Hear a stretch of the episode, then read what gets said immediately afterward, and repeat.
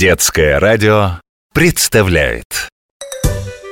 Про кошек, про собак. Мой котенок, мой щенок Лучший друг на свете.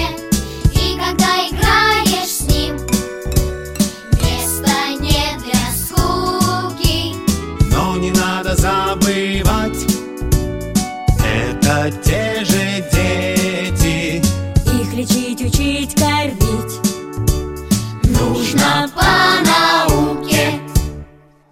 Здравствуй, дружок. Я доктор Добряков.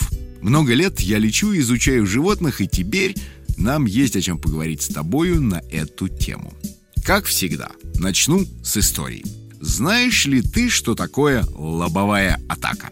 Это когда несутся друг на друга два противника. Атака лоб в лоб. А еще лобовой атакой называется самый сложный элемент дрессировки собак-защитников. Это только кажется, что все большие собаки, овчарки, доги, ротвейлеры, такие страшные и смелые.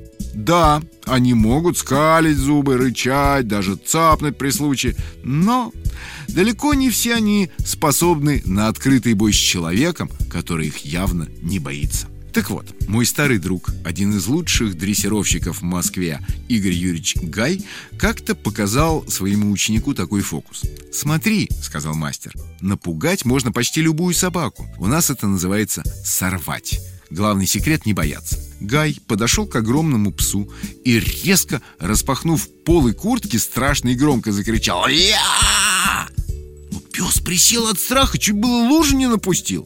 Ведь э, вот еще один фокус. Когда распахиваешь куртку или пальто, собаке страшно. Ей кажется, что ты резко увеличиваешься в размерах.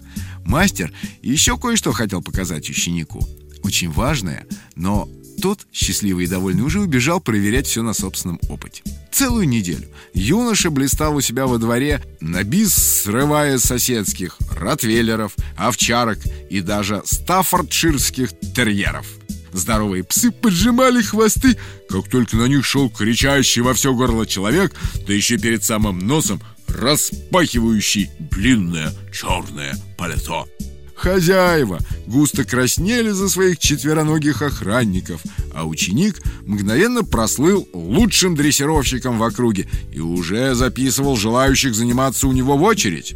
Как вдруг нашла коса на камень.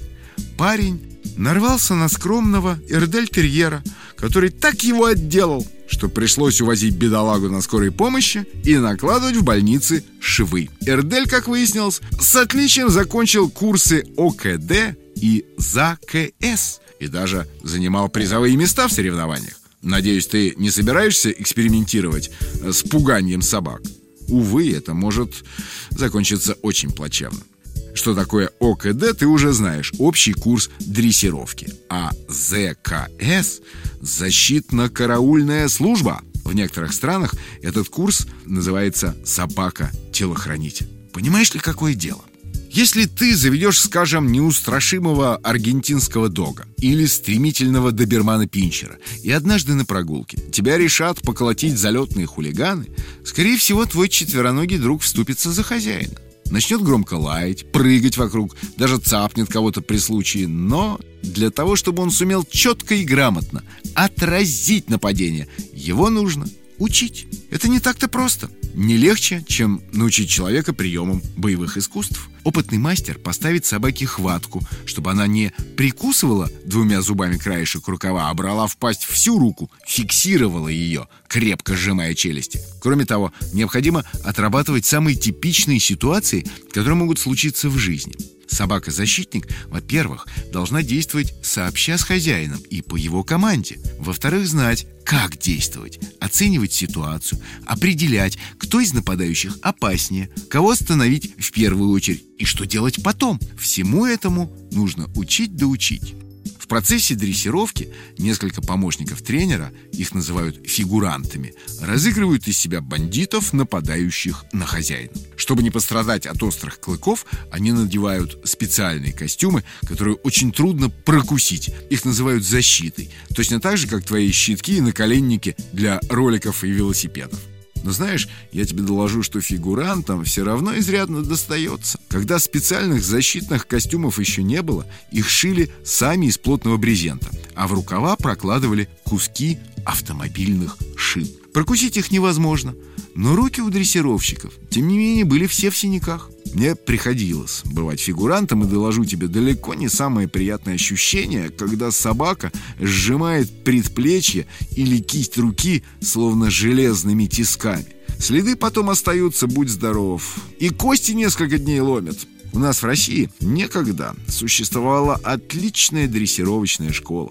В ДСАФ была такая организация, трудились замечательные мастера.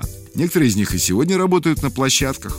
Если ты со своим четвероногим учеником попадешь к ним или к их ученикам, то считай, что вам обоим здорово повезло. Ну а разговор о том, как подготовить собаку-защитника, мы еще не раз продолжим. А заодно расскажу тебе, как выбирать действительно хорошего дрессировщика. Так что до встречи, дружок. Про кошек, про собак.